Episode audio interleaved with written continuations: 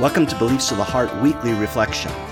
I'm Sam Williamson, and today we're discussing political popular science. A hundred years ago, prominent elements of Western world's political and intellectual elite embraced a new and exciting scientific theory. Leaders cheered it from conservative and progressive parties, from among the rich and poor, from feminists and misogynists. Its theory was a natural evolution of Darwinism, and it was applauded by scientists like Alexander Graham Bell and Charles Davenport, politicians like Woodrow Wilson and Winston Churchill, authors like George Bernard Shaw and H.G. Wells, activists like Margaret Sanger and Francis Galton, a cousin of Darwin. University presidents from Harvard and Stanford praised it. High schools and colleges taught it. Mainstream media loved it.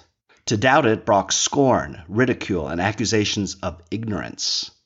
It united thinkers from the United States, Canada, Australia, Asia, Britain, and Europe. Because of it, most U.S. states adopted laws that affected marriage, immigration, and treatment of mental patients. In 1927, the United States Supreme Court upheld such supporting laws.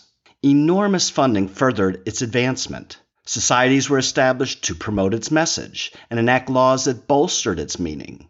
It was backed by the American Medical Association, the National Academy of Sciences, and the National Research Council. To deny it was to deny science and to invite disgrace. Darwin's activist cousin Galton coined the name for this scientific, quote, discovery, end quote, eugenics, when science births pseudoscience.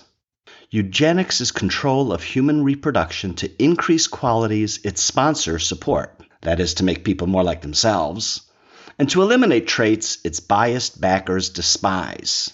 Today, we know that the theory of eugenics was pseudoscience, a belief backed by personal bias without scientific process. People just wanted it to be true.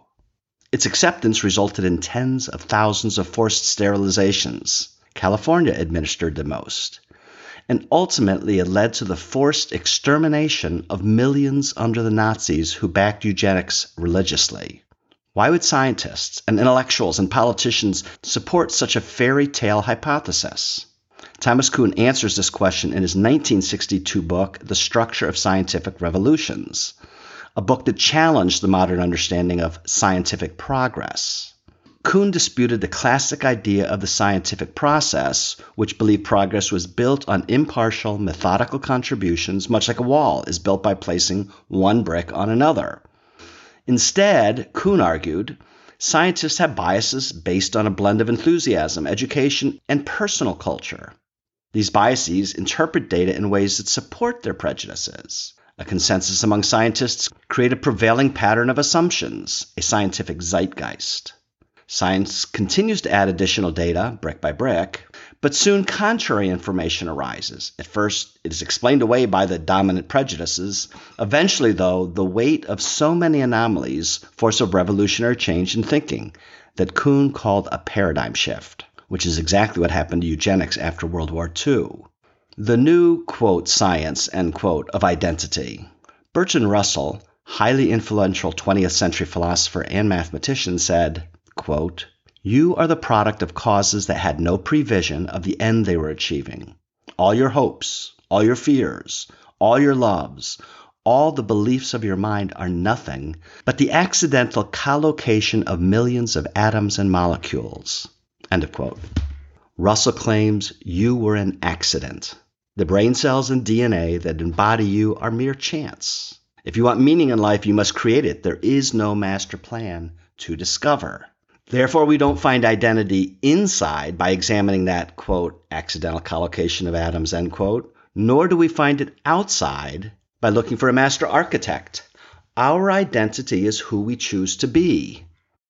More than deity or family, our greatest loyalty, our very first commandment must be, Thou shalt have no other gods besides choice. 1 Russell 1 1.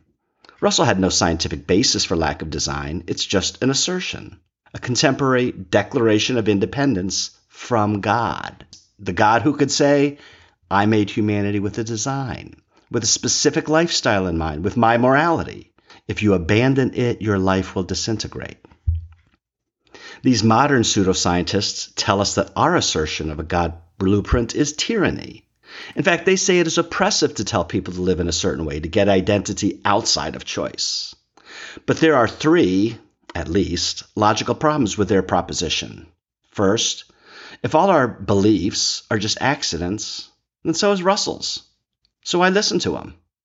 Second, if I choose to believe in God design, how can others say my choice is any less valid or any more tyrannical than their choice? Third, if I'm a goldfish, no matter what my accidental mind believes or what my open minded choices are, when I leave the liberty of water, I'm just a beach whale, only smaller, the God who is there. But there is a God, a God different than our accidental beliefs, a God who, quote, made the earth by his power and established the world by his wisdom and who stretched out the heavens by his understanding, end of quote, Jeremiah 10 12. A God who is, quote, acquainted with all our ways, end quote, and who calls us by name. A creator who, quote, formed our inward parts, end quote, and who hates to see his creation mutilated.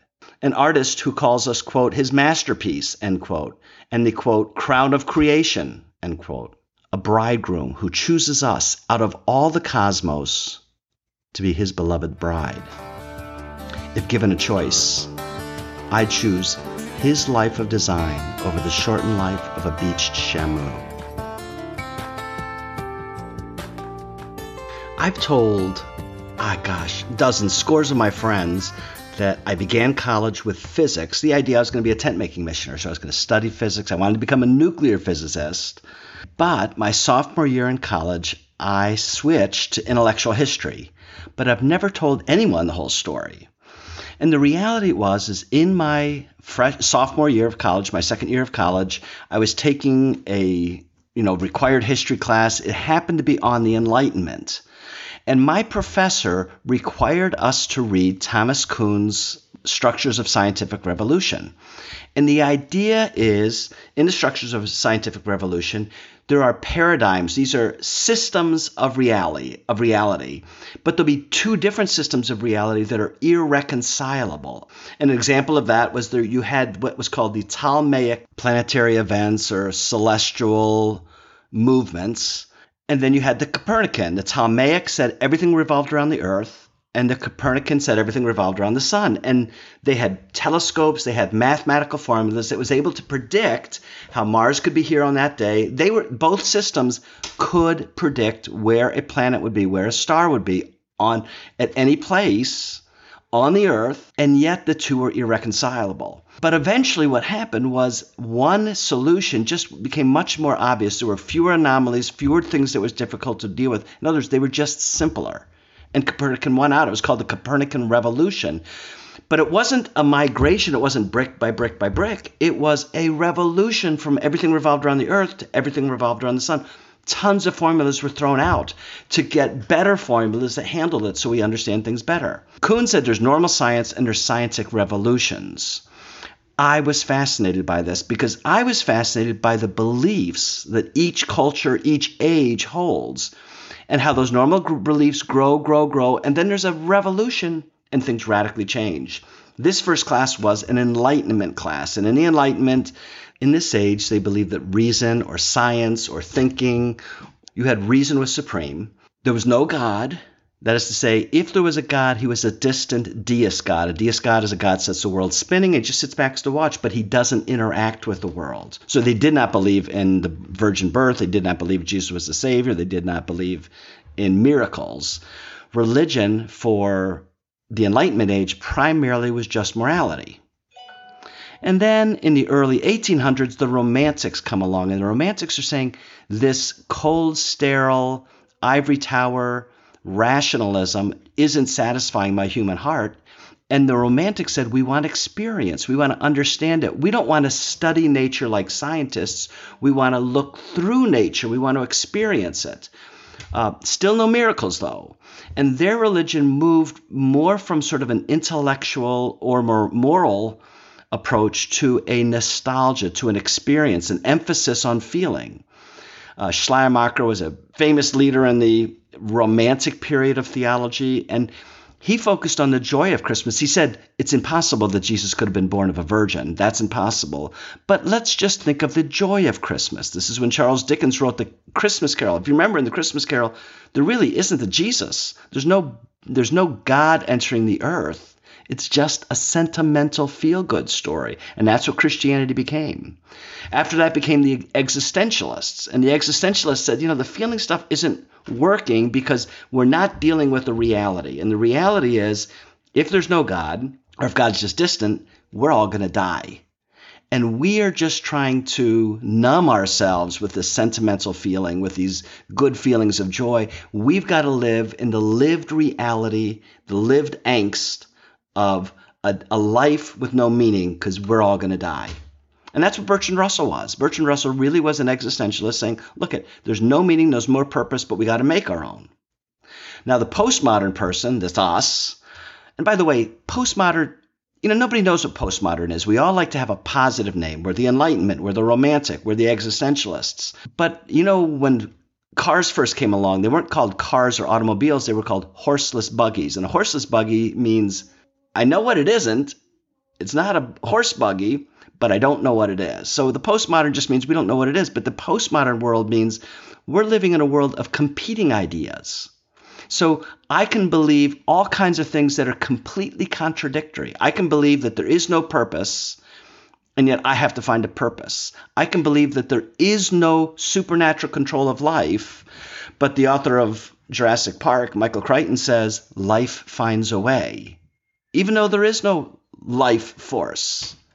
Now there is no universal morality. I can choose my sexuality, I can choose my identity, and yet it is immoral, even though there's no immorality, it is immoral for you to treat me different than my choices.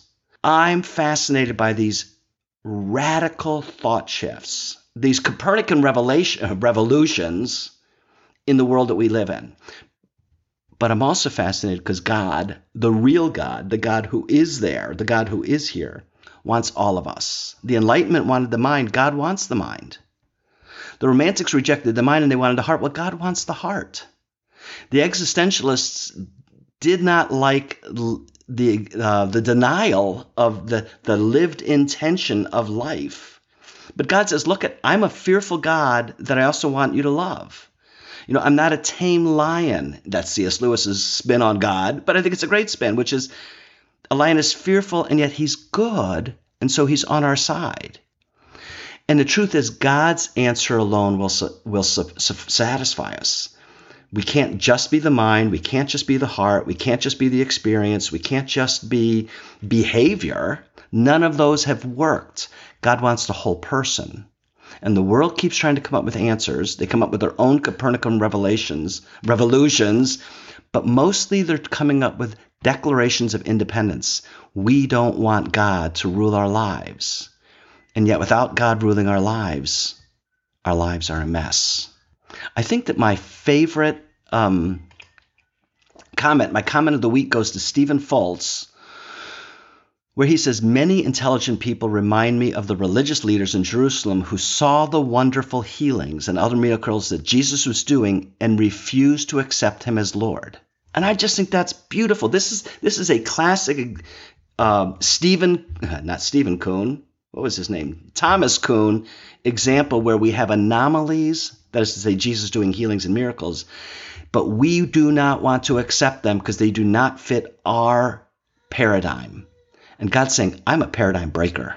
And what we all need is our paradigms broken so that we see Jesus who he is and we and, and we worship him as Lord. Thanks for listening.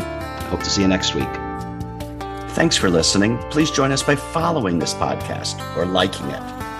And visit our website, beliefsoftheheart.com, for more articles, books, videos, podcasts, and courses, all designed to foster intimate theology, deepening a real relationship with the real God who is there. See you next week.